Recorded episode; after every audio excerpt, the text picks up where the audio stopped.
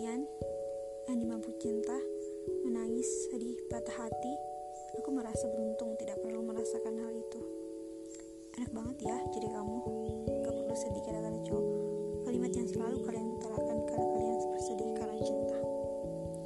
Tapi entah mengapa akhir-akhir ini aku mulai merasa sepertinya aku tidak seberuntung itu dan kalian tidak semalang itu. Ya, kalian memang sering kali dirundung sedih juga sering kali merasakan bahagia.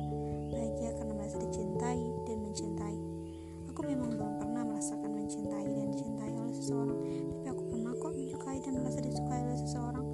Rasanya ketika merasa sedih karena sesuatu hal mengingat dia saja sudah mampu membuat tersenyum bagaimana ya rasanya jika mencintai dan jika mencintai dan dicintai seseorang jika menyukai dan merasa disukai saja semenyenangkan itu?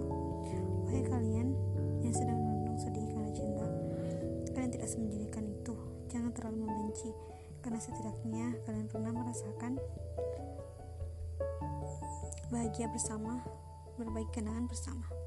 Berpisahlah, berpisahlah jika memang tak ada jalan lain untuk bersama. Namun, jangan sakiti diri kalian lebih dalam dengan saling membenci. Hargailah, hargailah kenangan